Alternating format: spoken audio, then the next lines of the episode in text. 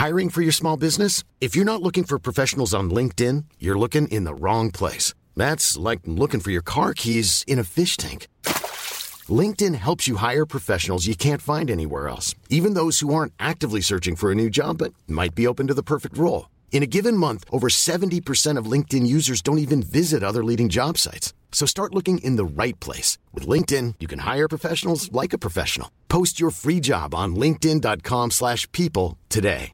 Quality sleep is essential. That's why the Sleep Number smart bed is designed for your ever-evolving sleep needs. Need a bed that's firmer or softer on either side? Helps you sleep at a comfortable temperature? Sleep Number smart beds let you individualize your comfort so you sleep better together. JD Power ranks Sleep Number number 1 in customer satisfaction with mattresses purchased in-store. And now save 40% on the Sleep Number limited edition smart bed for a limited time. For JD Power 2023 award information, visit jdpower.com/awards. Only at Sleep Number stores or sleepnumber.com.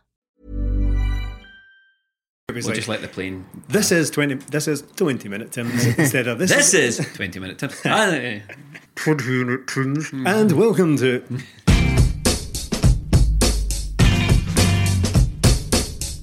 Episode 206 of 20 Minute Tims, and I am joined on this fateful day by Stephen. Yes, you are. Don't worry. Don't worry. And Melee is in the house. How are we, chaps? Good, good. What a week it's been. What a What a- fun old week in Timdom. Do you know what's been really, really calm and relaxing and tranquil? Celtic Twitter. it has been. So, see, when I'm getting stressed, what I do is I just fire open Twitter and I'll have a read at Celtic Twitter, and just everyone just brings my blood pressure right down. It's all such good humour as well. So so many fine senses of humour out there about football. Everyone taking things so easily. um, and if you're wondering what we're talking about, yes, we're talking about the transfer window, and yes, we're going to get to it. But first of all, we must talk about Patreon. Uh, if you don't know what Patreon is, it is a subscription service which offers extra podcasts in exchange for you supporting this podcast. Uh, it takes like two seconds to sign up. It starts about two quid a month, Stephen, less than the price of a coffee, and you get hundreds and hundreds of extra podcasts. From the moment you sign up, you get the entire back catalogue. So if you like what we do on the Monday podcast and you'd like to hear some more from us and people like the History Boys and lots of other great contributors, you can find that on patreon.com slash 20 minute tims. Yes, and well, well delivered there, Jamie. By the way, that was a nice and scripted uh, plug for it. Straight from the top of my dome. And it, oh, it keeps us keeps the ball rolling, keeps the lights on in this here studio. There, it keeps the Monday podcast afloat. It keeps the flagship afloat. Is what I probably Yes, should have said. the there. flagship. That was a better version of that. But yeah, that's exactly what to do. And one thing we have been doing on the Patreon is we do the Transfer Window podcast where we dive deep into Celtic's transfer dealings. Snigger. Um, and we do other things like we commission people to go and scout the players we've just signed and we give you an in depth report on them. That is all there. It would be remiss not to cover it on this podcast because we're all three of us sitting here furious. well, are we furious, Stephen? Nah, I'm kind of over it now. As we sit here, it's what the third of February. Yeah. Um, I, I just want to establish a couple of things up front. And I think Okay. right, one, it is okay to want Celtic to sign players without without being a a bedwetter. Yes. B wanting the club to go bust in the pursuit of transfers because there, as there seems to be lot, an awful lot of belief out there that oh remember what happened to Rangers they signed players and We they have plenty of money in the bank, so that, that's Yeah. not going to happen. no, it wasn't. A lot of things were banded about on deadline day. There, there was a, a clear rift in the Celtic support. There were people who, I mean, we're all on the same side, guys. But we all want the same things. We all just want Celtic to be the best possible Yeah. team slash club they can be that they can afford. That that's all everyone wants. If you don't want them sign players, if you think we've got enough, that's fair enough. If you do want that extra wee push for a, for the title and Europe and beyond, that's also okay. We don't need to all fall out about it. Exactly. Eh, Right, and, and I was in the camp that's that probably believed we could have been doing with an extra couple of things, and it wasn't based on nothing. It wasn't based on panic. It wasn't based on anything like this. It wasn't because you know Sevco are coming up behind us; they're going to win the league. It's just that I want Celtic to constantly be pushing. I'm not the only one. The manager thought that as well. That I can only go on what Neil Lennon was saying throughout the window, in that he wanted experience in. He said Yep. it several times. He was asked maybe as recently as a week ago, "Are you still after that winger?" you mentioned, and he, he said yes. Yeah. That, that's what he said, and we didn't get it. Didn't get an experience anything, and we didn't get a winger. That's not to say I think the wheels are going to come off, but at the time I was disappointed that nothing was done to just give Celtic that extra push. I think we needed a centre half in. However, if a guy we're going to talk about tonight, if Stephen Welsh is going to be that guy, that's all you have to say. Aye. That's all, that's all you had to say, and I would have been fine. But other than that, I'm I'm all right. I'm okay. I'm I'm not really fuming about it by any means. You- You're certainly not alone. I put a poll up on our Twitter feed at 20 Minute Tims. Um, how happy are you with Celtic's transfer business? Do you think the manager was backed with the investment he needed? Did we strengthen in the areas we needed? The options were. Uh, I moved away from the emoji Right, options okay, that I usually do. Um, it was delighted, happy, should have done better, or abysmal. And most people, 52% of respondents, thought we should have done better. Melly, we do want the same things. We dream the same dreams. We just wanted Celtic to come out of the window stronger than they went into it. Do and all that we need is to stick together. Yeah, yeah. Whoa, whoa, whoa. you picked that up, yeah. Um, do you think that we came out of the window stronger than we went into it? Well, Jamie, I voted abysmal. Did you? Yeah, I was. I was thinking on Friday, Friday night, Saturday morning. I was furious. I think I was up there with the old two-two semi-final against Rangers. You're getting ruthless. Oh, I was absolute incandescent. what is it you say? You could hear my blood boiling. Yes. Yeah. Sounded Uh, like bacon sizzling. I was not happy. I had to go running Saturday morning to clear my skull. I was very. accidentally ran to Windsor. Uh, I was furious. I thought the, not just the fact that they didn't bring in somebody Neil Lennon said he wanted. I thought we could have got a centre half and a winger. It's the fact that something always stuck with me a couple of years ago that Gary Neville said. He said clubs that are scrambling about on deadline day for players are badly run clubs, and that's exactly what Celtic were doing. Hmm, yeah. We all we've all heard the rumours that Celtic didn't want to do any other business till Rangers went out and signed players. For a start, I don't know why it takes Rangers doing anything for Celtic to do anything. It Yeah. seems that's the way. Stay a, a game ahead of Rangers and Peter Lawwell's happy. I don't know if I believe that rumour. I've heard it, but I don't know if I believe it. It's out there and Yeah. it didn't seem like so. If Celtic were happy with their business, why didn't they come out and say on Wednesday night when Neil Lennon was asked, "No, that's me. That'll be me. I don't need any more players in. Yeah. I've got Stephen Welsh and we've let, let two wingers go. I don't think we need another one." But then we got the injury to Johnston, so maybe that had something to do with it. But we should have got somebody in, and to be scrambling about phoning agents after six o'clock on deadline day just makes the club look pure amateurish. It was embarrassing phoning Atsu and Jordan Ibe and Jordan Rhodes getting rumoured. Like, what is going on here? That, that that's the one thing that got to me. Well, like I, I made the point on, on Twitter. I'll take responsibility for using this one on the twenty minute Tims Twitter. and other every other tweet, please. Yeah, and every other tweet. Yeah. for them all. Um, a lot of people picked it up completely wrong, but one thing that that uh, what I was trying to highlight was the way people say, you know, it's difficult for Celtic to bring in players. You know, it's it's difficult shopping in our market. I don't believe that because It's not. We done it in the summer and we bought players in yeah, there. I, I- I don't I don't believe that because every other club around Celtic, so Hull bought a player from Motherwell. Um, Rangers brought in players. Now, I'm not saying we should bring in Rangers players. I'm saying Rangers managed to No, conduct and- transfer And business. that's key here And that a is the lot of people thought we said, well, we should have been signing Yeah. Christian, uh, what's his face, Kamberi. Yeah, never. Uh-huh. couldn't have been further from the truth. That's not what that tweet said. Um, you know, it, Hull have signed players, Rangers have signed players, Motherwell have signed players, Manchester United have signed players, players and teams in the Championship, League One, Premier League, teams in France, Holland, Germany, uh, all these countries, Belgium, Austria, all these clubs, France and Spain, it's all the France and. Spain, yeah, all these clubs at all sorts of levels are signing players. And when Celtic don't do it, we're supposed to believe that it's because Celtic exists in some unique market. And it's I just don't believe it's the case. Now, like you say, Melly, when Celtic are scrambling on deadline day, why are you making an inquiry for a player on deadline day? Where- where's the planning? Where's September to the first of January?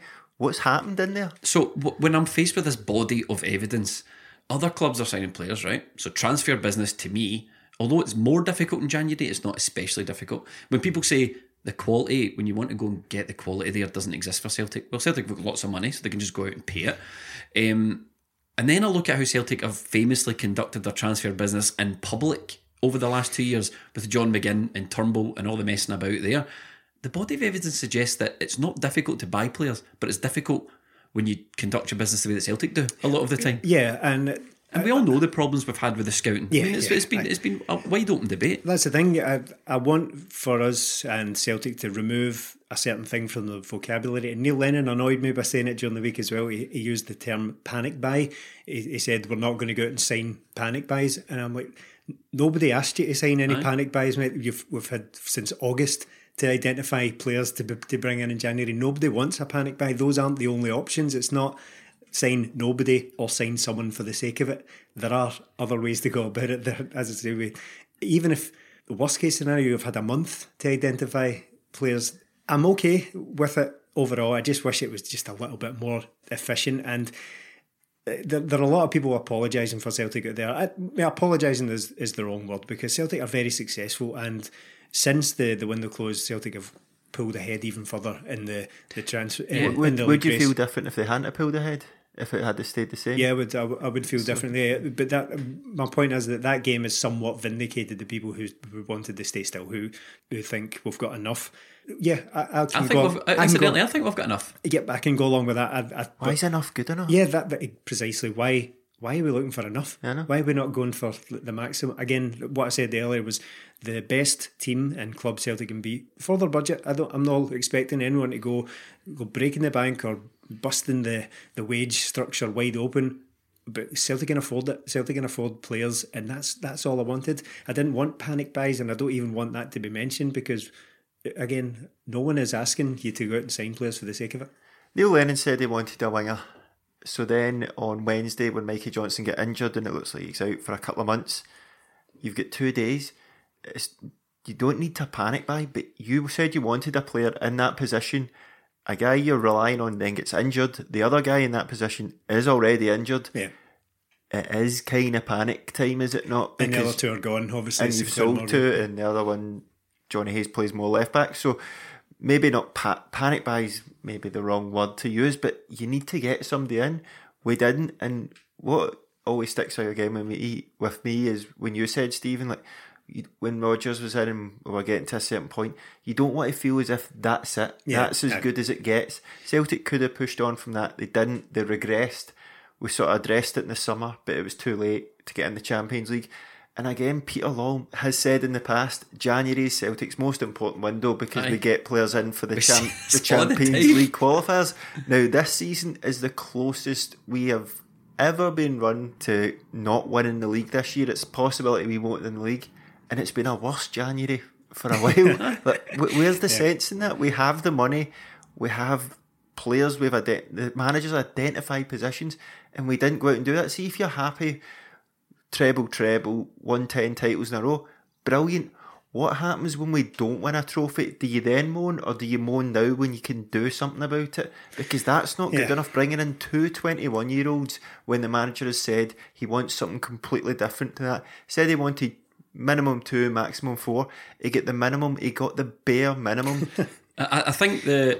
Uh, I mean, there's definitely questions over how much football these two guys are going to play before now at the end of the season. they don't speak English. That's okay, Melly. You can sign players that don't speak English. I know, it's mental. but Jeez, it's- Brexit on the brain here. Brexit's just happened, and Melly's playing his playing his hand here. And they Um, go to one of the Brexit parties, by the way. no, give that one a body surf. Um, aye, look, I think Celtic can win the league with the players they've got, but the, the fact is, we, we needed help. Uh, the manager wanted it and didn't get it. Still Um, got Europe coming up as yeah, well. People and, forget. And the thing is, we're only going on the the the what the evidence that we've got in front of us. Yeah. People from Celtic listen to this podcast. Yes. It's a popular Celtic podcast, right? If anyone from Celtic wants to contact us, like they have in the past, to give us rows about things, if anybody wants to, if anybody wants to contact us and sit us down and have a chat and explain what the difficulty is to get the message out to help us understand, then I'm all for it. All I'm saying is I'm just making my judgment on Neil Lennon saying I want minimum two, maximum four. I want experience. I want a winger, and it doesn't happen. And then there's plenty of players that we could have got that some are still without clubs, some went to lesser clubs, and you're thinking, if these guys were available for a move, why are they not in Celtic shirts now? Yeah. Uh, uh, and it's mystifying. It's mystifying. That's all I can say. But I do think ultimately that we've got enough to get it over the line. But if we don't get it over the line, it's just another question that Peter Lawwell's going to have to answer. An example of who you're, one of the players you're talking about there is possibly Wanyama. Now, I, I never fully believed that Celtic were going to get that over the line, but there seemed to be noises coming out that, that they certainly were interested and Wanyama was open to the idea. The the biggest club he was being linked with, uh, aside from Celtic during the window, was Amiens uh, Yeah. from France. So it's not as if like, uh, surely Celtic can be competing with a, a club like that. It was rumoured at the time that Spurs were going to be picking up a huge percentage of his wage should that move go through. And Celtic just didn't seem to be. Well, I think what happened there was I was always sceptical of the Wanyama thing because of how much money he makes and because we know Yeah. like Daniel Levy and Peter Lawwell trying to agree on something is never going to happen. and I think uh, Pe- uh, Daniel Levy done what what we call a Peter Lawwell. I think he went to Amiens. They agreed some sort of deal where Spurs were picking up, say, 60% of his wages. Yeah. And then when it came back to get signed, Daniel Levy went, you know what, I'd actually prefer you guys picked up 60% of the wages. And Amiens went, well, we can't do that, so it's not Yeah. a goer. Um, That is a clash of the titans, isn't and, it? and, and that, that's why I Scrapping don't- on a heated driveway, man. but the, the, the fact of the matter is, we're just going to have to deal with it. We Yeah, just mo- we move on, we move on, and we deal with it. I just Um, wish they wouldn't talk so much pish during the window as well about how Just PR it better. Want them in before Dubai. yeah, just PR it better. when does that ever happen? Um, we couldn't even get Jack Hendry in before Dubai, that fateful window. We want them in before Dubai. We want experience in. We want this. We want that, and then nothing happens. We, So- we did sign the Polish Jamie Vardy though, or the Yes, Polish yes. uh, Lewandowski. Um, want to see him play some football before we give him any nicknames like that, please. Mm, yes. um, wee bit sceptical about that signing, to say the least. Uh, Soro, I just want to see them play football now. If Soro can come in and stop Scott Brown playing as, as much football as he has been and all that sorts of stuff, then that's terrific. Yeah. You know, there's a game against Clyde coming up. You would expect to see maybe Klimala, maybe Soro feature in these games. Yeah, because the, uh, people often we've spoken about it before. People throw around the word projects, but these guys they're not seventeen. They are twenty one, approaching twenty two. They should be looking to feature somewhat for their club. What I said last week was that I'm fine with players coming in who are going to take six or seven weeks to get up to speed. That's absolutely expected. But what I don't want is someone who's going to take a year to, to end up Well, in the team. Was three and a half million. That's not project money. No, no, it's not. That's. I mean, when was the last time we paid three and a half million for a player? He must be in the top five of recent years. Kouassi. Sinclair, Kuat. Oh, jeez. Okay, well, maybe as a project. Um, anyway, we've got games of football to talk about. One of them is a three 0 win against St Johnstone. Did you like that, First Melly? half, It was sensational stuff. A game of one half. Uh, well, both of these matches were a game of one half, really, um, all the way up to Perth for Melee at the Match, of our live reaction podcast. Um, we killed them off in the first half, Melee. We were flames. We were absolute flames. Yep, it was absolutely brilliant. Straight from the off, something we moan about, don't we? Like Celtic seem to start Us, games no danger. poor. What- Moany bastards, but we, we seem to start games poor, but we just went for them. Look, it was a horrible night. The pitch was in some nick, but see when you go for the jugular of these teams, they can't handle it. The three five two suits us perfectly away from Absolutely home. Absolutely love the 352. Away from home, absolutely smashing. Everybody on form, and Greg Taylor, bit of a shock inclusion. Absolutely brilliant. So he was, Brilliant, yeah. he was absolutely tremendous that, that the whole game. Everybody clicked. I thought Ntcham was brilliant. McGregor, Brown sat, and then just in front of him it was McGregor and, uh, and Ntcham. Two of them tremendous. Forrest getting back to a bit of the best. And look, if you before the game, if you said three 0 you'd have said brilliant result. But when it's three 0 at half time, you're always I want seven. Yeah. I want seven. I think I said that in either the or the Patreon Discord. Oh, you group. nine, did you? yeah, I was like, see if this is one of those games yet again where Celtic set up as if they're going to annihilate a team like 8, 9, 10 nil and they do nothing in the second half. I'm going to be absolutely furious. And it wasn't even the second half, it was the first half an hour they basically stopped. It didn't. Obviously, it doesn't matter in the end because three 0 job done. Uh, the only thing is just try and get it through with no injuries. That didn't happen, but some of the play in the first half was brilliant. And I know we've had this winter break, and it's a good idea. But why do you absolutely run teams into the ground before and after it? It's relentless football. So, but uh, it's just because we've got so many games, it was just about getting through the second half and on to the next one at the weekend. So it was brilliant. Uh, Some of the play, Some even- of the some of the interchange in, the, in our forward line was absolutely tremendous. Ah, even- Cole and Yorke stuff eventually. Aye, With it. it See, was, we, aye. we dummies to each other and we one twos. Absolutely Even brilliant. There'll be people listening to this podcast who don't get Aye. that reference, even though it's that's very recent. One for the teenagers there, yeah. even before we got the opening goal and before we got the second goal, we had chances galore. We were just every time we went down the pitch, we, we were sort of in the across from the main stand and down to the left a bit, right in front of Greg Taylor. Greg Taylor, there was just balls fired in everywhere, chances galore. Griffiths had a header, and Ntcham gets the opening goal, but. In between that, there was chances Yeah. just to go ahead. It was brilliant stuff. If you don't know who I'm talking about, listeners, if you're a bit young for that reference, as we, we joked about there, now Motherwell's player Devante Cole, his dad, and uh, is that really his dad? Yes, and Harvey his Price's dad as well. Yeah, How's he going? so their dads were, were once a good partnership. I didn't know that was his son. Yeah, that's Oh, right. That's interesting. Former rapper Andrew Cole. Melly, you touched on it. Greg Taylor, that was his, easily his best performance in a Celtic shirt. Yeah, as I said, it was a bit of a shock conclusion because we'd seen Johnny Hayes in previously, but uh, Greg Taylor got his chance and absolutely grabbed it. Maybe the Hamilton game he wasn't as good, which a bit, yeah. bit the whole team could say the same for the whole team, but grabbed his chance. He was taking players on, he was whipping balls in, but it's a bit harsh criticising, but before he'd play the balls in, he'd have a look up. Yeah. And yeah. Whereas, whereas John Hayes sort of plays it in areas, but that's more his game. But Greg Taylor, he was getting down there and he had a good start against Wallace Duffy, who was a former Celtic player, right. wasn't he? But he was playing it right back because old T Dog Ralston wasn't allowed to play. Oh, of course, yeah. So they, oh, they were a bit under strength there. If Ralston was in, he wouldn't get anywhere near as many crosses in. But uh, You say that, but up until very recently, uh, Anthony Ralston had the highest percentage success of dribbles in the league. Yeah, he I'm, might still do it. I've, I've not looked I've it up, but I'm faith. talking. I've still that's a bug in the system, surely. I'm talking about up until maybe a month ago on Wyscout. Uh, he hit the bar on Saturday as well. Uh, he Greg Taylor's brilliant, taking on his man. We one twos in between. So uh, McGregor was moving over at that side and, and a play between them. Griffiths drifting over Edouard. It was brilliant to watch, and uh, I just thought. This is it. He's got to get a run in the team now. Greg Taylor was brilliant. It, it, on another day, he could have had two, three assists because there was one he pinged from quite deep right on top of Leigh Griffiths' head and he just sort of arrowed it past the, the far post. Yeah, it was a good yeah. the, His ball, the ball he was playing in a lot of the night. You're right. It is a lot more. It's a lot more deliberate than Johnny Hayes. That I, I stuck up for Johnny Hayes and his use of crosses by saying there's definitely call for that if you've got the right strikers yeah. who are going to pounce on that kind of chance. It's just that against Ross County last week, we didn't have anybody in there, and his ball. His ball was going to waste at that that when he, he likes to fizz across the six yard box. But I thought Greg Taylor by far his best game, and um, he deserves a run, right? I know we, we talk about runs of games all the time, and not every player deserves it, but I think Greg Taylor has done enough to warrant the fact that he, he should play a certain amount of games. Now, I'm not talking about every game because Johnny Hayes will probably have his uses, but as we've said before, Bolingoli has now played 27 games for Celtic. Greg Taylor maybe six, seven, something like that. So mm. it's hard to judged one against the other with such a disparity in the number of games played. Johnny Hayes we know all about. He's been here for several seasons now, but I think Greg Taylor warrants a start now. It's a straight shout now between Taylor and Johnny Hayes, isn't it? Yeah. Bolingoli's, as far as Neil Lennon's concerned, he's more or less washed his hands of him. Well, there are rumours out there now.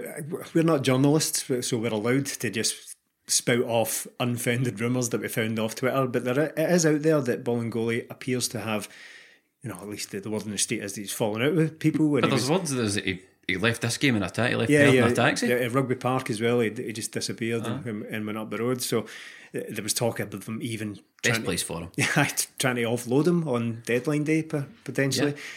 Danny Fox material in Listen, London. People were moaning about that, right? But I commend that. See, if if we've bought a player in for too long, we've had the likes of Kouassi, who is not in the manager's plans and just yeah. hangs about forever, never, never. We've obviously identified that Bolingoli isn't in the manager's plans anymore, and if true, we try to get rid of him in January, and that's good business. that's, ruthless. I'm, I'm, fine with that. Ruthless, yeah. Melly. I'm ruthless. Uh, I'm on. I'm on record on this podcast as saying I just don't think he's very good. I don't. I don't think he's terrible, but I just don't think he's that great a player. If it's it's unfortunate if it's just going to be a complete four million pound hit within five months of him signing. It's but, a sorry uh, into it's a sorry. We said last week we don't know how Celtic have managed to spend five point five or whatever six million pound on left backs, and Johnny Hayes is still getting a game. That, that's fairly unforgivable. But if one of has been completely written off in that time, and dear me. But again, I'm fine with it. I'd rather just do that, as you say, Jamie, than just hang on to the guy for, for years upon years and wind his contract down. He goes out on loan three times yeah. and then just, bye bye. I've seen just, it before, yeah. Eh, the Edouard and Griffiths partnership, Melly, with each passing game, you see that starting to come a bit more fruitful. They're starting to work better together. Yeah, I think it was after this game, Lennon was asked, is it natural or is it something you're working on? he said, oh, it's quite natural, which is a good thing, but going to work on it as well because if it's natural and then you work on it, it might get a bit better. But I, I thought they were good again, uh, not getting in each other's way, linking up. Uh, both of them had good chances, so it's looking good. I'm not sure if it will work at home. Um, we seen in the Hamilton game when they went down to ten men, there wasn't really a need for the three at the back. So I think it is horses for courses. But three five two St Johnstone and Hamilton. It's worked great so far. Do you make it maybe make a case for the likes of Rogic to come in at home? Maybe just drop a wee bit deeper and have Edouard off off him because we all know how deep the defences sit when they come to Celtic Park. I don't know if the two up front's necessarily going to work that well. I'd probably go back to four two three one at Yeah. home. Uh, well, depending if we have fit players, if El true. Yunusi can play there, but we're a bit we're a bit stuck just now because we want to stick with this three five two, but with Jozo going off at half time and then he the game at the plastic pitch at the weekend again, he couldn't play. I was wondering what would happen. Well, Obviously, we brought in Welsh, so we're a bit stuck on formation. We we can do one or the other. We can't really switch between both because we Yeah. don't have the players and didn't subsequently bring them in. But I, I liked it. It looked looked brilliant, worked well. And then when you see the first goal, good delivery in, and Ntcham getting in with a header, it was a great start, an absolute peach. Love seeing that in a rainy night, just the ball scalping off somebody's head and then hitting the net and the rain falling off it. Brilliant. And of Just- course, you were in attendance, Melly, because it was Yes. another this week. I've seen another double header of Melly at the match. Yeah, two aways as well. Yeah, that's right. Who's uh, I was looking at this the other day, trying to figure out: is there any other teams playing a three-five-two at the moment? Man City have dabbled a wee Aye. bit recently because they're having problems at centre half. But uh, no, I, I couldn't really think of many who are known for setting up consistently in that. Aye, it's quite interesting. It's Yeah. a bit of a throwback. I don't know if it's something that I like sat- a throwback. So I don't know if it's something that they've sat down and, and really studied. Well, we could do this, we could do this, that. That would get the best out of who. Or Neil Lennon just went, "Fucking love playing three five two back in the day." You You know, never get, you never guess the guy who's talking about Dwight Yorke on this podcast would like a throwback. It seems to be working for us, but because we did say after the, the fateful game, the 29th, we need to do something different. And this is different. There's been a lot of people wanting two strikers. Now, if you're playing four at the back, it doesn't really work. It's hard to get that in. We tried it with the diamond Yeah. as well. It didn't really work. In this game, we went from 3 5 2 to a diamond to 4 2 3 1, back to 3 5 2. Second half, it didn't look like the players had a clue what was going on. yeah. I was trying to figure it out and I was confused. Moritz Bauer, James Forrest were f- going all over the place trying to find positions for themselves. So there's still wee tweaks to be done because the wee injuries upset the rhythm. But first half, tremendous stuff. Yeah, it- it was. Um, and the, the first goal and Ntcham's goal, one of the goals of the season, one Yeah. of the best goals. The, the football that was played in the first 30, 40 minutes is up there with anything we've seen in, in recent seasons. He, look, going back to the the invincible treble, I would probably put it in with that just for that sustained period. We've seen loads of nice moves from Celtic, but for a for a sustained, relentless half an hour that Celtic put in against St Johnstone, it was fairly unrivaled this season. I thought it was great. It I was, think- worked, it was worked all the way from like the back Yeah. out to the left hand side, and before you know it, it's out the right hand side, whipped in, and there's your guy coming from midfield to score. Now that this formation's good because it allows the two strikers to occupy players. The two wide players can help the midfield and get forward, so the defenders have to watch out for them. And then you've got McGregor and Ntcham making those runs as well, and that's what the goal comes from. That Petrov late run into the box and that header. That's Matt Melly's header noise uh, for those who picked that up.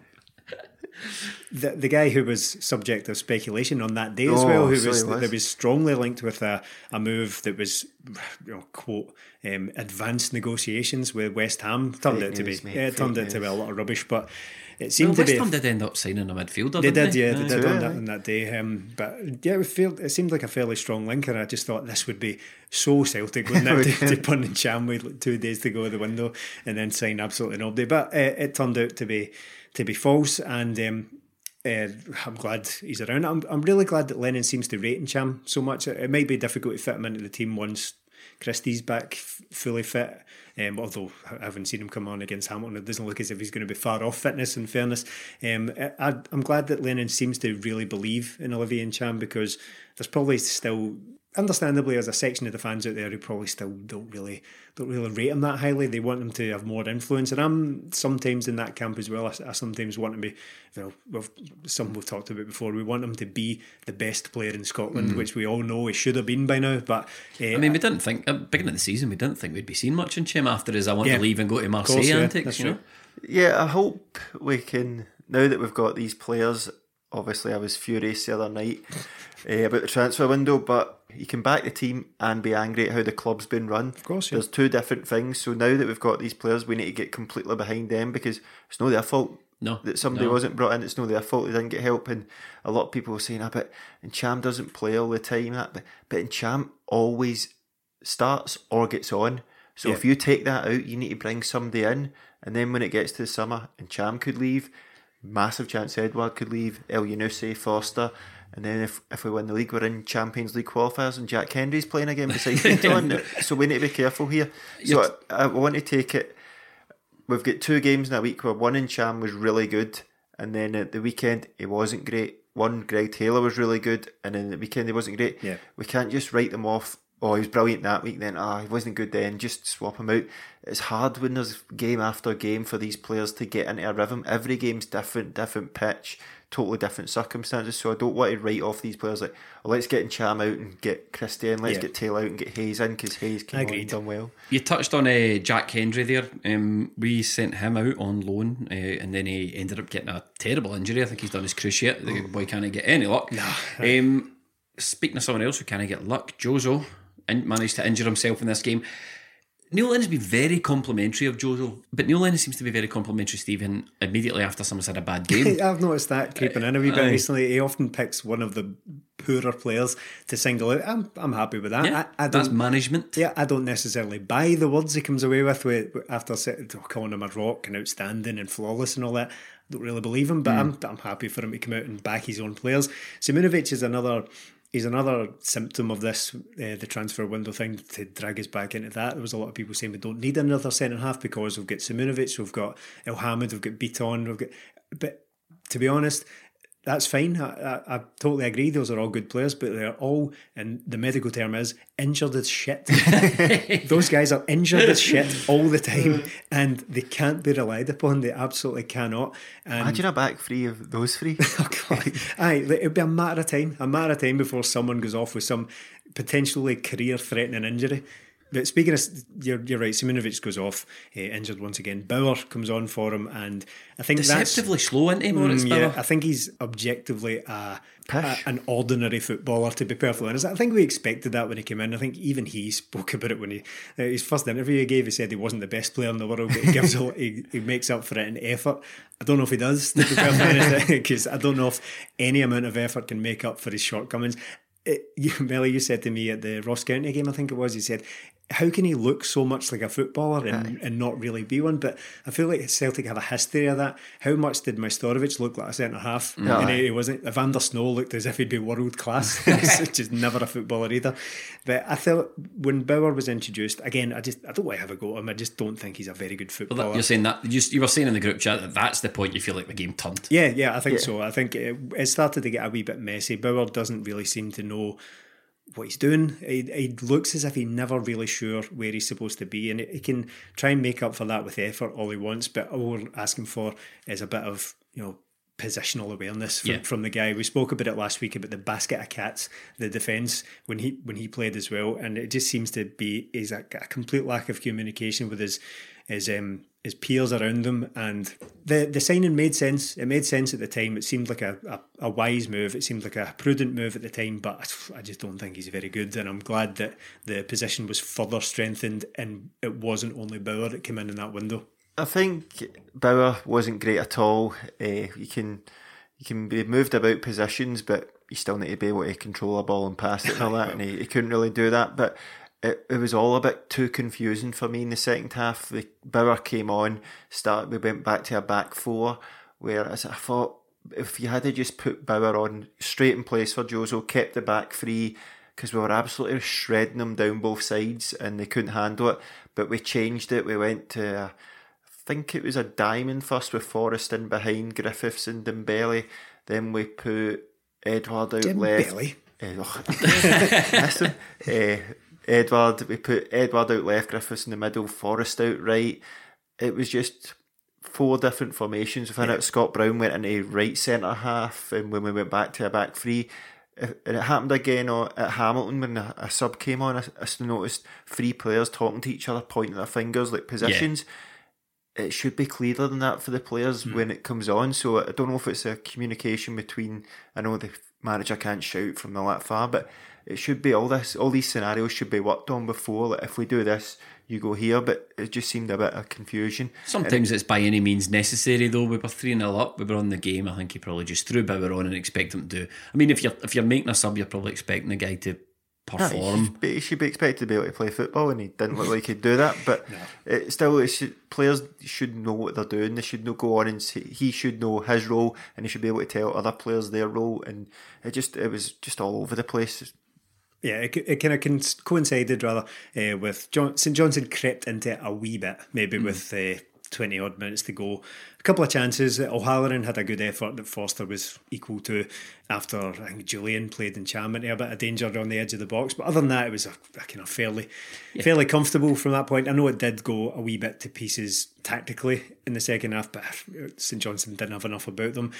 What didn't help was going down to 10 men unnecessarily as well. And um, obviously, Mikey Johnston and Neil Lennon were in the news uh, shortly after the What game. did you think? What did you think of that? Because there was a lot. Of, I, personally, I thought it was funny. Thought- Very funny. It's the meme of the century. I- I- I- personally, I thought it was quite funny because if you've never had a look like that from a, a manager or or your dad, um, you, you're you're no you've no lived. Um, Yeah. But I, I thought Mikey, that's a lack of experience on Mikey Johnston's part. You know, what happened was for those who might not know, Mikey Johnston looked injured. The physio went to him. He said he was fine. We made the substitution at that point.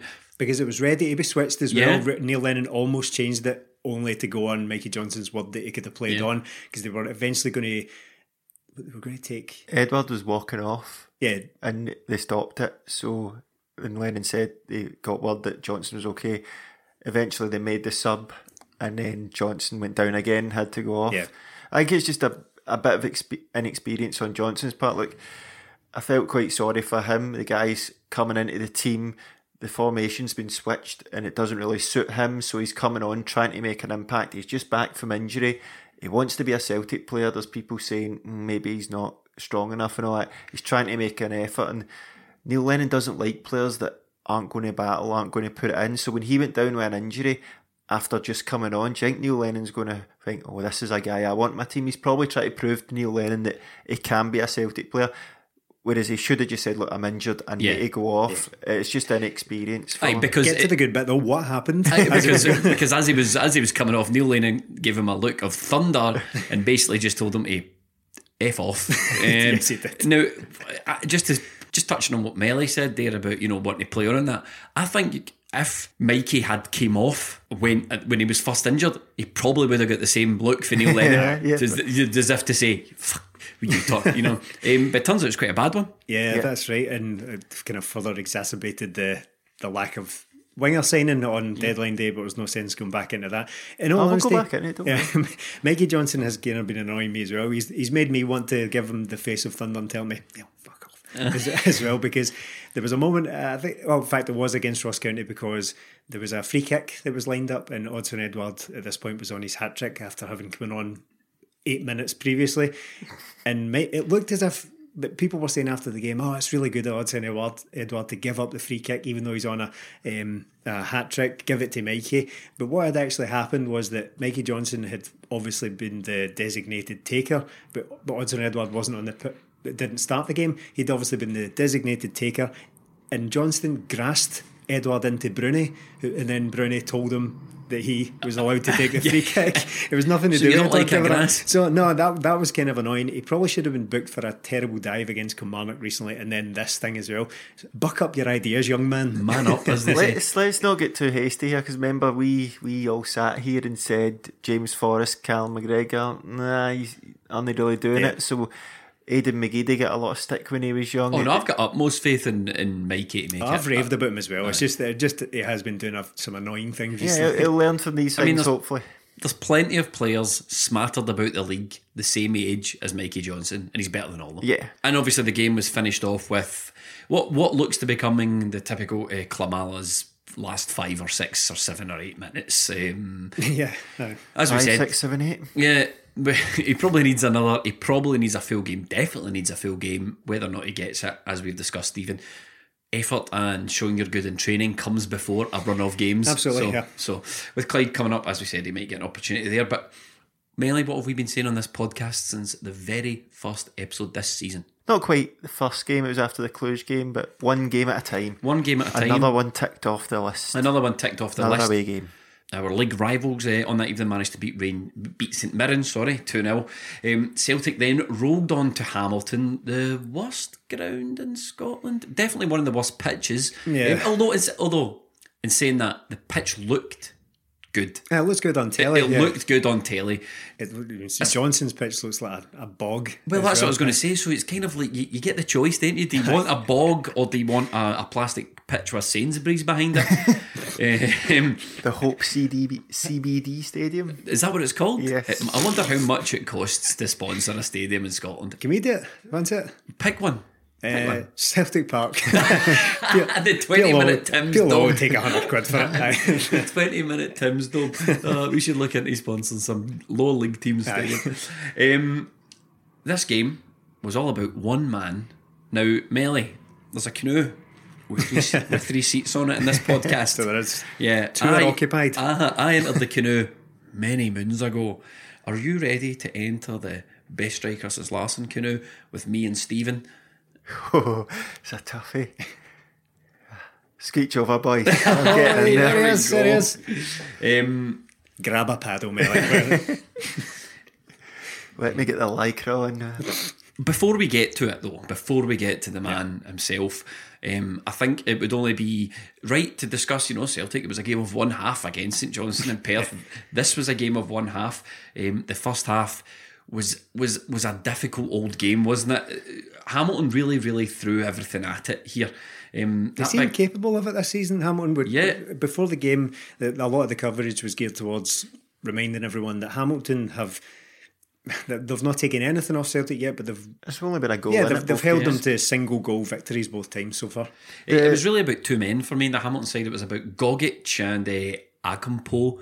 Um, And that big Gogic got better after he took a knock to the skull, didn't he? He was- He certainly did, and he's he's one of these guys where you watch him for the other team and you go, he's perfect for Hamilton. Like he would Yeah. be, he's rotten. He's not a good footballer, but he was putting his face and his head in the way of absolutely Talk everything. about throwbacks. That was like an 80s centre half, Aye. Complete with bandage around the head, everything. He was an absolute tower of strength in his that own, game. own player he headed as right, well, yeah. and uh, I was in that stupid gazebo for the game, and just as he had his back to us, and then you just seen the blood pissing from it. Oh mate! but uh, Celtic in this game, the first half was the complete opposite to the first half hour of St Johnstone because I don't I, don't- I don't understand it. It was only Stephen Welsh coming in to make his debut. I was when I went to the reserve game with Tom the other week. He played against Clyde. He was up against a veteran striker, Ali Love, and he was brilliant. Yeah. won every header against a big, strong guy, and uh, his passing was good. So I thought he's good, and he was in the I thought he was match day squad for uh, Ross County. He was on the bench, wasn't he? Yes, yeah, I think it was, yeah. But it. uh, I was thought he was our best centre half in this game. yeah, he was. So when compared to the couple of dogots beside him, that's, that's fair cop. Yeah, I thought I thought Welsh Did was you call them dogots? Yes. um, the Welsh was very good. I think the best thing you can say about him is that he was solid. Didn't look out of yeah, and completely unremarkable. He had just had a solid like seven, eight out of ten. He Yeah. didn't do anything daft again. Decent pass of the ball, unlike the, travelled forward with the ball a few unlike the times. couple of the pair beside him. right enough. Um, that's why it was so confusing because it was just one change at the back, but the, the team was completely different. They didn't they didn't get into tackles. They didn't press uh, Hamilton. They let the two Hamilton strikers bully them. We didn't get it wide and quick enough. When we got it to our wide players, we didn't support them out wide. We just let them have it out wide and hope they beat two or three players and get it in. Greg Taylor was hung out to dry. James I, Forrest wasn't disagree. in it. I, I need to disagree. with you. We were we were talking this before the game. I don't think Greg Taylor was hung out to dry. I noticed a few people saying that Hamilton were doubling up on him. I I don't think they were. I just think he. I think Greg Taylor's a good player, and I think all he needs in this Celtic team is time because he showed it in the previous game in Perth that he's he's he's a, he's he's got it. He's a good attacking fullback. But I just wanted a bit more bravery for Greg Taylor in this game. I wanted him to. I don't think he went past this guy once. I, I, I don't think, and it was only one guy, and you're thinking, you just need a wee turn of pace. You don't even need a trick. You need a bit of confidence. And he done what we've been criticising Bolingoli for a lot was just take the easy option. Like so many times, Inside. Greg Taylor was just turning inside, giving it to McGregor, just going the easy option. And I, I, I was watching Taylor a lot in this game, and there was times when Ajer and McGregor were all having a go at him, and Chan were saying, "Come on, you know, d- Yeah.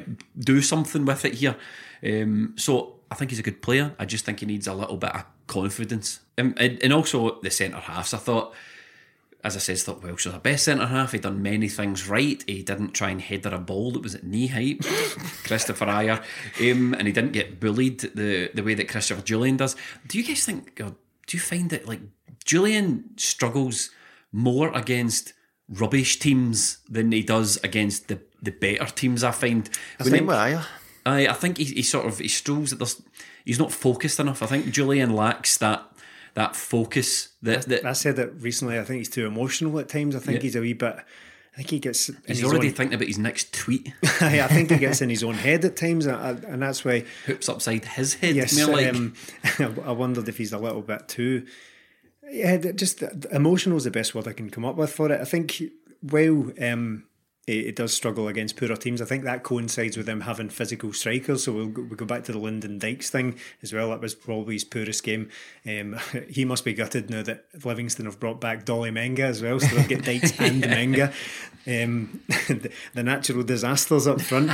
But um, this was no different. Now their striker Ogkmpoe. Now Aye, Ogkmpoe. apologies if I'm butchering that um, pronunciation. I thought I thought he was really good. I thought he had a great game. He was a, certainly a handful. However. Three goals this season, two of them against Celtic. so, Yeah. so we're doing it again. We're helping these guys out with goals when they can't uh, otherwise get any. Uh, but I, in fairness, I thought he was definitely a handful for, for our defence in that game. It caused all manner of problems. I thought Jullien It was uh, Jullien that completely cost the first goal. There was, uh, I'm sure it was the same phase of play because I remember saying to the guys I was standing beside, Jullien had the ball in centre half and he, he just launched it over to the, the gazebo side where I was sitting over past uh, Ajer. It was a terrible pass right over his head. Nobody near him. Yeah. Plenty of time in the ball. And from that, Hamilton get the throw in. Don't think it goes out of play after that. It's worked down and they win the corner. Good delivery in. He lets his man go. We've seen this with Ajer and uh, Jullien. When they're up against physical guys, Ajer can't handle standing off a guy and just put moving him away from goal. He's got to be putting wee feet round, has to look as if he's going to get the ball and Yeah. gives away free kicks, gives away silly fouls. Jullien as well, as soon as he doesn't win the first header, it just seems to throw his game. These guys aren't very good at football. They're just physical presence. Yeah. You should be able to play against them. You're both now experienced enough to be able to deal with it. And do you know what? Eight times out of ten, that's what you're going to deal with in Scotland. Yeah, it's going yeah. to be guys like that. So I didn't like seeing them rattled. It wasn't until Hamilton went down to ten men and took the other striker off that Celtic's the back line started to relax.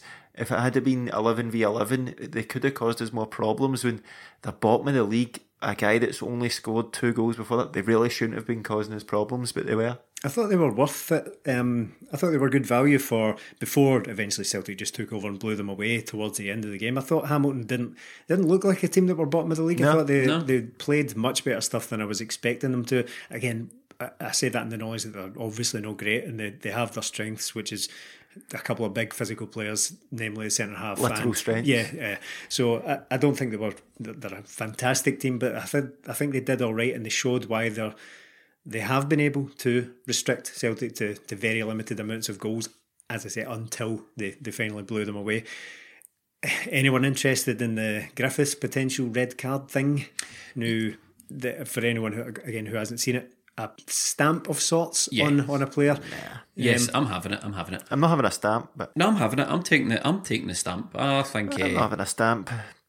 He, st- he, stamp- Melly, he stamped him. He kidded on like he lost his balance, but you could see kind of done a fake jump with one foot and landed on the guy. He stamped on him. It's know. not a stamp, but What is it then? I don't, I don't know the exact word, but Trod. Are we, are we arguing over semantics here? I- I- stamp. he, like, the- he I- could have stood his ground. I'd say. I think uh, was it Michael Stewart said in Sportscene, the guy sort of pulls his thingy, but he didn't need to lift his foot to do that. Are we, in, Like, are, we, are we into body mechanics again? Yeah, Me, you, and biomechanics. Stewart, biomechanics. That's what it's. Listen, I, It I was think, silly, I think, very silly, I think Griffiths tried to do him. I think Griffiths tried to do him. I don't think it was a red card, but No, probably not a red card. No. Um, You think Hamilton took it to the SFA in the morning, Stephen? yeah, they, they could do. it. Eh, It's the SFA fault. That's not a red card because they got let Morelos that's away right. won the first game of last season. That's right, that's right. Once again, we're talking about pish like excessive force and all that, Yeah. whatever that actually means. S- Speaking of red cards, do you think Jamie Hamilton, poor guy, only 17 years old, do you think his was a red card? Yes, it was. Um, it seems harsh because we're not talking about someone scything through the back of anyone or like a, a potential leg breaking challenge. All it is is just a very light tug on the guy getting away from him. But that's exactly what it is. It's, So a, it's a red card all day long. He If you're Leigh Griffiths and you feel those two Yeah. hands on your shoulders, Yeah, it, in, in particular, he pulled his right shoulder, which set him off balance, and he fell over. That's it's a red card because of his where the two of them were on the pitch. Uh, it definitely is. I know there was another defender coming in, but it's a it's a red card all day You'd be long. raging if Adam does, though, wouldn't you, Melly? It was just inexperience from the guy. He lets Griffiths get the wrong side, and once he's in, I was I thought well, if he got in the penalty box, it would obviously win a penalty. But when he's dragged down, it is a clear sending off. But I wasn't sure if the ref was going to give it, and he did wait a second and got a word. For, I think when I seen the replay, the linesman was sort of speaking to him, and quite surprised they gave it because it's that Tory that's the linesman. So but it was a right decision, red card, and I didn't expect the ref to give it, but it was a clear red card. And then there, from the resultant free kick, Oh. um, there was no no arguments, no Leigh Griffiths, just uh, No grassing him into Broony. no, no, none of that. Uh, the coolest man in Scotland, uh, ice cold, running through his veins, steps up and dispatches that free kick. There's nothing, Stephen, that this man can't do. He's keeper- a dreamboat. yeah, the, the keeper gave him a huge target to aim at, but it's still very difficult to get that in from there because the wall has effectively done its job. The keeper can't cover the entire goal, especially when it's that free kick has been taken from basically in line with the penalty spot, just just outside the box. So he has to pick a side to go to the keeper, and he, he basically leaves his left hand side wide open. But the box, the, the wall is in front of that, but it doesn't. Eh, it's, it's no match for for Edouard's technique. It's the absolute pace he gets on it. Aye, it's yeah, frightening that I thought the keeper, it's in the middle of the goal, it's at a decent height, he should have done better. There was a Leigh Griffiths one later on that the keeper saved, but again, he showed Griffiths that that, that whole side to Yeah. hit, and that's why it nearly went in.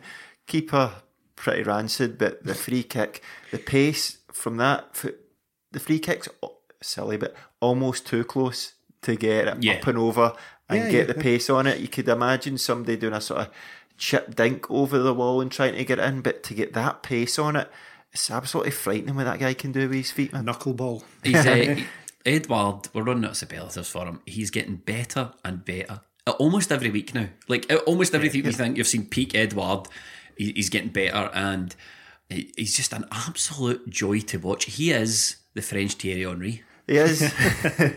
Eh, and as I say, one game at a time. And look, it's getting to that point where you need to cherish every game with this guy because if he does stay for the first half of next season or whatever, just go and see this guy play football because when he goes, it's going to be almost impossible to replace this guy. Yeah. You're just going to need to buy.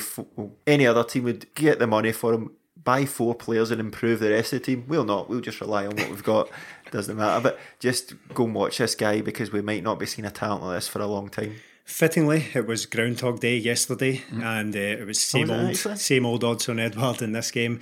Uh, speaking of which, I, I watched the game and then I was browsing about on the telly later on, and the movie channels on Sky, one, one of them was showing Groundhog Day, and do you know what was on after Groundhog Day? Groundhog Day. No, it was uh, it was Drop Zone with Wesley Snipes. No, it was uh, it was Groundhog Day, which is when you think about it, kind of cute. You Sky know what? movies in it. Never seen Groundhog Day. What? Jesus Christ! Never Seriously. seen, seen Drop Zone. Never, never seen Groundhog Oh, Day. you need to fix that. It's an absolute classic. But uh, the Groundhog Day from from Odsonne Edouard, uh, just a ridiculous performance from him again. That we were jokingly throwing around the comparison to R9 Ronaldo uh, last week as well, and his second goal in this game was somewhat reminiscent of that as well.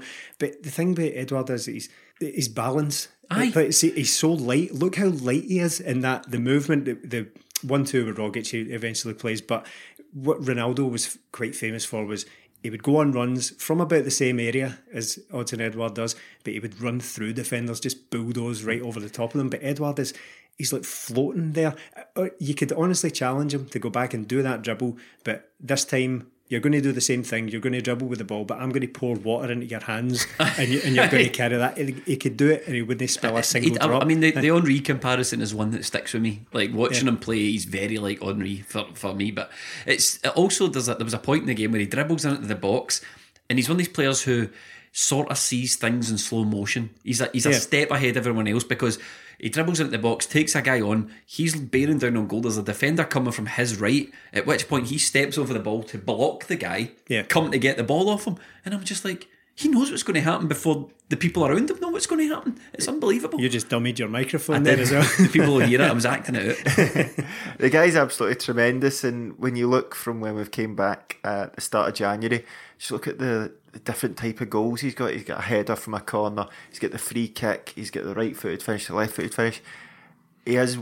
We'll compare him a bit to Dembele because I think Dembele scored in every game since he came back. He's a more rounded player than Dembele. He's just Yeah. maybe not got the strength. And I thought if we were going to bring in another striker in January, we've got Griffiths who plays off the shoulder, Edouard who can drop deep. I'd liked to have seen a big, a quite a powerful striker. Obviously, it's going to be hard to replace or get MD as good as Dembele, but just we're whipping a lot of crosses in there now, and to have somebody that could be a good header of the ball which maybe Griffiths and Dembele, that's probably the weakest part of the, uh, Dembele again, Uh, Griffiths and Edouard, that's probably the weakest part of the game, but Edouard, is frightening and I'm just going to, I'm going to embrace it now. Goal 22, scored by number 22.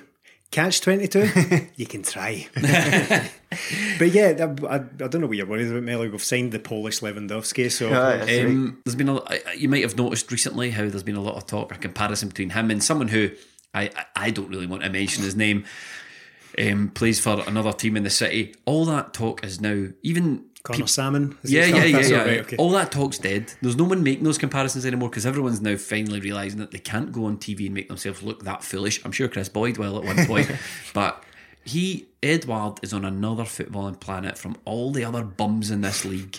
Um, there's nobody close to him, and he will end up playing for a top top team one day. And like you, Melly says, you need to watch this guy play football. It's unbelievable, and it frightens the absolute life out of me to think that what our team would look like going for nine in a row if we didn't have him. Oh, it scares the bejesus out of me, but we're going to need to deal with it at some point. See, in this game, it got to half time. We'd obviously equalised with his free kick. In the second half, the fans were on edge, and I completely understand it because it was a big shock to me that Derek McInnes went to Ibrox and came back with a clean sheet. Didn't Yeah. kick the bed. Ah, yeah. Goodness Got the draw. I thought maybe a bit out the two games, Hibs and Wednesday, they'd maybe drop points, but I did not expect Derek McInnes. So fair play to the. Ever since his comment about uh, being a class above Hibs, I think he's only won 27% of his games against them or something ridiculous. But uh, Eh, Aberdeen, rather, sorry. going into this, I thought this is a brilliant chance. It's a tough game. We've had a few, a lot of away games. If we win this, we can go seven points ahead. So everybody was willing it on. But 45 minutes against 10 men Hamilton, it was going to come. I felt it was going to come. And I know that was maybe hindsight, but there was a lot of people really, every misplaced pass. There was a few people some having a go at some players and a few fans having a go at the fans having it. I get why people were on edge, but that was always coming to me. Celtic were. Yeah. It wasn't as if we were just doing nothing. It was constant corner Yeah. after corner. It was block after block. We were absolutely peppering them. The three centre halves had nothing to do. That's why we changed it. And fair play to Neil Lennon in this game because he Yeah. made the changes that affected the game. And you said Greg Taylor he didn't feel he was hung out to dry. Well, as soon as Ryan Christie came on around the 60th minute, he sort of went over to that left hand side, and Greg Taylor got a bit better. Greg Taylor got booked, and I think that's why he was taken off. Hmm, Johnny Hayes a bit more direct. He had another wee incident where he could have picked Yeah. up another one, yeah. So I think the ref could have evened it out, but we took him off. Again, good management brought on Hayes, and that's where the goal comes from. The subs, quick thinking from Johnny Hayes, decking it over the advertising hoarding, and then getting the throw in, playing it Christie, whipping the ball in. It was going to take something like that because Hamilton were well set up, they were well drilled, they were kept in shape, and it took Celtic getting them while they were out of shape, doing something quickly because Neil Lennon went to get the ball, but Johnny Hayes went and got it. Christie with a great ball in. Uh, Jullien was still up there from the corner, I think, and a great finish. And it was pure relief after that because as soon as Celtic scored that, you know, Yeah. that was it. Yeah. Hamilton weren't going to equalise. They had nothing in the second half, but I just felt like remember Edouard's celebration against Rangers where he's just doing that. Tell with him to calm calm down. down. I was doing that to the fans, but obviously not. It's, it's going to come because there was no way Hamilton could have held out for 45 minutes with that pressure. We weren't creating great chances, but it was going to come. And when it did, oh, was loving that gazebo, man. Um, credit to Hayes there for that. You, you mentioned the, it was quick thinking, but Yeah. a lot of credit to him. I- We've said quite a bit on here about not rating Johnny Hayes as a footballer fine, but what he got there, he totally understood that there's fine margins that help you in a game like that when you're maybe struggling to break a team down. It might only be a margin of about three or four seconds, but that ball was in play a lot quicker than it would have been had he waited for a ball boy to go and get that ball. And Hamilton probably would have get back into their shape. They would have reset and, and maybe been able to defend it. Jullien a wee might bit have went better. back Yeah, his exactly. So uh, it is fine margins of that, and Johnny Hayes definitely understood it in that moment. And that is just, you know, on Johnny Hayes, we've all had our opinions on Johnny Hayes, and we admit that he's not the best left back and he's maybe know the answer. But I see it with Johnny Hayes. You know, I in this game, I saw why Neil Lennon likes him because I think what Neil Lennon sees in Johnny Hayes is someone who, to the best of his ability, will carry out Neil Lennon's instructions. Yeah. And, and Johnny Hayes came on and immediately started taking on the fullback. And, and, and got a lot of joy from taking on the fullback for the period of time he was on the pitch. So I think Johnny Hayes' contribution in that game was great. I think Greg Taylor will definitely come onto a game. I think he just needs more time in that Celtic team, more first team, more maybe more time to get out of that mentality that he played a long time for Kilmarnock, who were very, very conservative. Yeah, yeah, and, that's true. and, and he's also played a long time with Kilmarnock, but the players aren't as good as Celtic, so Yeah. he needs to make sure he needs to pass it five yards to someone's feet to make sure they can control. Whereas Celtic, he can express himself a bit more. The problem I think we've got here is is Neil Lennon needs to win every single game of football, Yeah. And getting someone who needs a bit of time to bed into your team. mm, Maybe makes Neil Lennon a bit nervous. Let's not forget uh, Taylor played brilliant Wednesday. Johnny Yeah. Hayes in the previous what two or three starts was abysmal. Now he comes on here with clear instructions. Greg Taylor wasn't maybe doing something. Greg Taylor being booked, so he maybe has to be a bit wary. Johnny Hayes has got all the energy coming on. Hamilton are sitting right in, so it's all set for Johnny Hayes. He's been told exactly what to do. He was if he had played what seventy seven minutes, would he have been able had the energy to jump over that thing? You know, it's all wee ifs and it's, buts, it's just that on the plastic pitch, I thought Greg Taylor might have suited that a bit more because he Yeah. played because he played so long on it. But Um, as well, credit to Len for those two, so and Rogic as well, he went for Yeah. it. He dropped Scott Brown back deeper and he put McGregor, uh, Rogic, and Christie in midfield. Now we got a lot of success with that last year. He kept Griffiths and Edouard up in front and he made the change down the left hand side, and it was all down the left hand side the energy of Christie and Hayes that we got the goals from. and I think this is something that's uh, you know it's it's sort of comes after the transfer window, and it's quite ironic because it showed the strength and depth in our team there. Steve, we had these guys on the bench to make the changes to affect the game. Now Yeah. we mentioned the Rangers game against uh, Aberdeen. They need to win every game if they want any chance of winning this league. It wasn't working for them. They brought Kamberi and Hagi off the bench. Nothing happened, and that's two guys they went to the market to get. So you're looking. Yeah. So maybe Neil Lennon's looking at it, going, "I would have loved to get someone in, but I can still bring Christie, Rogic. I can bring these guys off the bench. I've got Klimala. Whether he comes good or not it's a different story. Yeah, and we've got again we've got game changers still to come back. I know Elyounoussi has been injured for quite a while now. We've got that guy probably raring to go. Hopefully back fit in the coming weeks enough to play. Uh, telling make a telling contribution for the rest of the season because he on his day can be an absolute game winner uh, uh, for Celtic and. Yeah, again, I t- I talked about it earlier. These guys are injured as shit. Yeah, um, but, but see on the, the injury, though, just you just reminded me of something there. You know, we're maybe passing through our injury crisis now. Maybe we're passing through, and the likes of Bitton, uh, although he's a bit part player, definitely Elhamed, Elyounoussi. Maybe these Arzani, who knows how much he can contribute, but Ryan Christie's coming Frimpong back. as well, Frimpong, maybe these guys are coming back for us when we need them the most. yeah, absolutely. know? yeah. Yeah, we, we will look strong when we have a full squad. If that happens, it, it's rare that happens, but as we've seen at the weekend with Rangers, once we have and Ryan Jack's out and Morelos, if they have two injuries, they can't cope with it. Whereas we've had to cope with that most of the season, and it's about time our luck started to turn. It might it might be other players that get injured, but if we get games like this, get them won, get Edouard off as soon as Yeah, possible. The scoring was wrapped up by James Forrest. I don't think he had a particularly good game. No, Um, well- quite quiet, but you know, there's no doubt that it's one of these ones where people are sort of having a wee bit of a moan about James Forrest at the moment, Melly, but Two goals in two games. Two goals in two games can't deny the guy's form. No, he's been good. He set up Ntcham's goal and he got a goal against St Johnstone. Got a goal here, and he is playing at right wing back, uh, which is his natural position.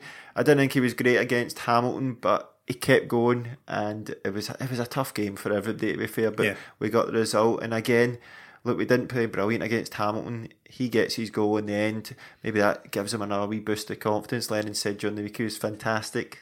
Don't know if I'd agree with that, but if he's playing himself through a wee dip in form, he's still getting in and getting goals. Was that 16 for the season? Yeah. That's incredible for that guy. And again, going up to Hamilton, going to St Johnstone, these games don't win themselves. You need to go out and win them. You need to do the dirty work and get them won.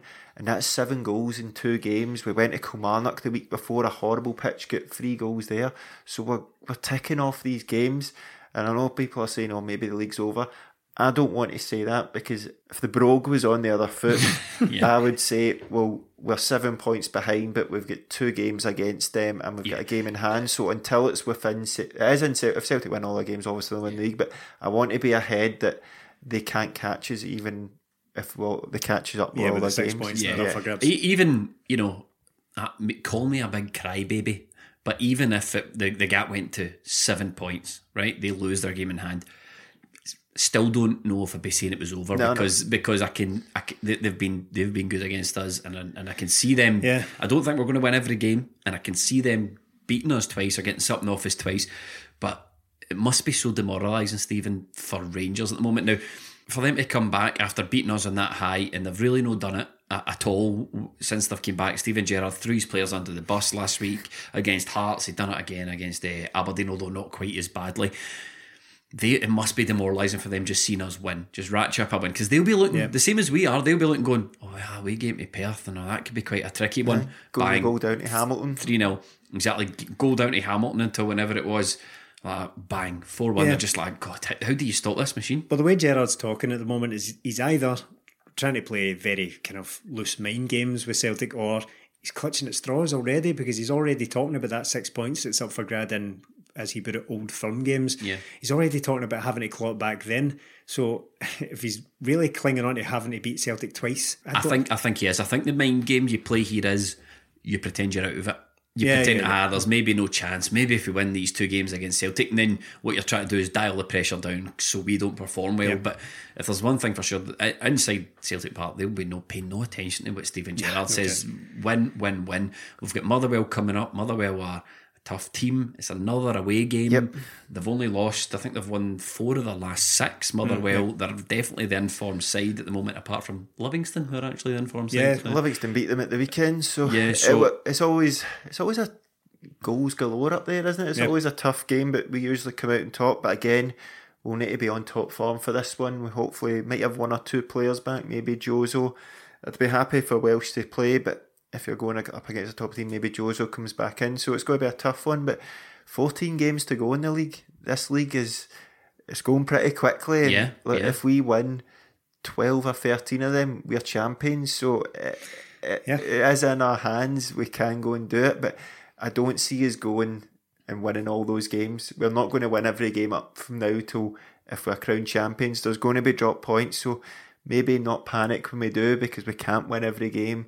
And I don't know when the next mid three mid week for Celtic is because it's league game after league game. Then Europa Europe, League yeah. comes into it. So it's interesting times, but we keep pumping teams, so I'll take it. He might have to. He might have to do without his star striker, not due to injury, although his wife might injure him if she gets a hand on him. But I was honestly, I didn't mention a thing on this podcast. We didn't mention a thing about anyone tampering with Alfredo Morelos' brakes No. because you know what you want to do is you want to wait for the facts before you make an absolute tit of yourself eh, on that one. So there was somebody tampering with Alfredo Morelos' brakes. Stephen, that is attempted murder. yeah, yeah, it has. Um, yeah, ha- treat yourself, dear listener. Have a wee look on Twitter. Just search the words Alfredo Morelos attempted murder. Just have a wee search for that and and enjoy. Sit back and enjoy. Now, this story, right? Obviously, we don't have the the scope, the range of something that would happen in, for example, England. But this is the funniest thing that's happened since that Rebecca Vardy thing. Obviously, that's a Yeah. bigger story because of who it is and who's involved and the celebrities involved. But for, for anyone who's been living under a rock for the last 48 hours or so, Alfredo Morelos was in the news eh, a few days ago because it was alleged that someone was tampering with his car. The Hun media Yep. leapt to that it must have been Celtic fans trying to murder him um, by cutting his brakes, which is a bit, a bit old school, isn't it? It's a bit- Give them, a, give them a wee idea what kind of car this is. It's a Lamborghini, so An the, inch off the yeah, ground. the mechanics of it are mind-boggling. how you would get under there and sever a brake, okay, whatever. Um, but it turns out, turns out, ladies and gentlemen, that it's probably more likely to have been a private detective hired by his beleaguered wife, Yep. who believes him to have been up to nonsense. It- it's, up it's, to it's quite funny because there's been a real um, Alfredo Morelos PR campaign Oh, by Rangers, yeah. and there's another one going on just now revolving around racism and abuse, and I don't even have the appetite to get into it because Nah. at the end of the day, PR doesn't even win you leagues. Yeah. You know, Rangers need to take a look at themselves and go, what is it exactly we're trying to achieve here by creating this circus? Because I can't figure it out. Either way, it is very, very funny indeed. And that's all I wanted to say on the subject. I will not, y- y- y- Stephen, you're correct. I will. We will never on this podcast, as a commitment to the listener on this podcast, we will never tire of watching Rangers repeatedly punch themselves in the face. Stepping on rakes. Um, before we go, I suppose we should look forward to the Clyde game. We are playing Clyde in the Cup. And you can't look at this game without thinking about Roy Keane's It conjures up images. Yes, the the the Dewey match. yeah. As we do, we like to do a little lineup quiz every so often. So I'm going to do that. But just look at this Clyde team. I love the Clyde, I mean, Craig Bryson. There's a couple of guys here that went on and had decent careers, isn't there? Are they Yeah. a good team at that time? Uh, they had a decent team. That was They just nearly, about- they nearly get promoted, did they not? Around this Very time? nearly, yeah. because that was the time they done like open trials, didn't they? Yes, they, they they did, invited lot. They invited people up. Um, okay, we like to play a little quiz. Uh, We're going to mix it up when we talk about these old games that likes to j- jog the memory. Um, The real quiz. The real quiz. what I'm going to do is penalty shootout style. I'm going to ask you, Stephen, to Sudden death. sudden, death, okay, right? So one and uh, if you miss, Melee has to score the next Okay, one, right? okay. So heads or tails? Heads. Oh, he went for Queen. Oh, it is tails. Melee, do you want to go first or pass? Uh, Dewey. That's how I'm saying. Oh, it's Dewey is your pick, obviously. Stephen, Uh, Zurawski. correct, Roy Keane. correct, Boris. correct. Neil Lennon. Is correct. Uh, Telfer. Is correct. Oh, Hartson, because he did his Chris and sweeties after the game, didn't he? that's right. Is correct. yeah. To explain that reference for anyone that doesn't know, Roy Keane, I think, wrote in his book, was yeah, it? his first book. Uh, after the Celtic game, he thought he was at the wrong club entirely. After this loss, he walked into the changing room and John He was on the bus, the bus home. Was it uh, on the bus home? John Hartson started turning into sweets and crisps. Stephen, your go McManus. is correct. Oh, McGeady. Is correct. Oh, out of left field here. Ross Wallace. Is correct. Oh, One more winger, I think I'm going to have to put the pressure on. The crowd are doing this behind the goal. Oh, Nakamura. is correct. So we had the subs. You have a yeah, yeah, three more players. This is like this. Remember that shootout that went to like 11 10 with Uh, Boric Boric, scored in uh, it that- yeah. against the United? Thrilling stuff. Eh, I'll go Maloney. Correct. Oh, a defender Caldwell. Is incorrect. He takes it. that might be my first ever victory in one of those. The defender who came on for Dewey was Stephen. You want to take a punt at it? Uh, no. Adam Virgo. Oh, Virgo, Jesus, I was never getting that. Thing. And the other names you could have had were Stephen Pearson, David Marshall, hmm. who I thought might be an obvious as sub goalkeeper, Unused, yeah. and Paul Lawson. Oh, there, there you go. What a, a deep cut. I know. and on that bombshell, we shall wrap up. Thank you very much for listening. Thanks to everyone who supports us on the Patreon. If you'd like to hear more content and podcasts from us, you can check out patreon.com slash 20 minute tims. Or else you can leave us a nice review on iTunes. Thanks for listening.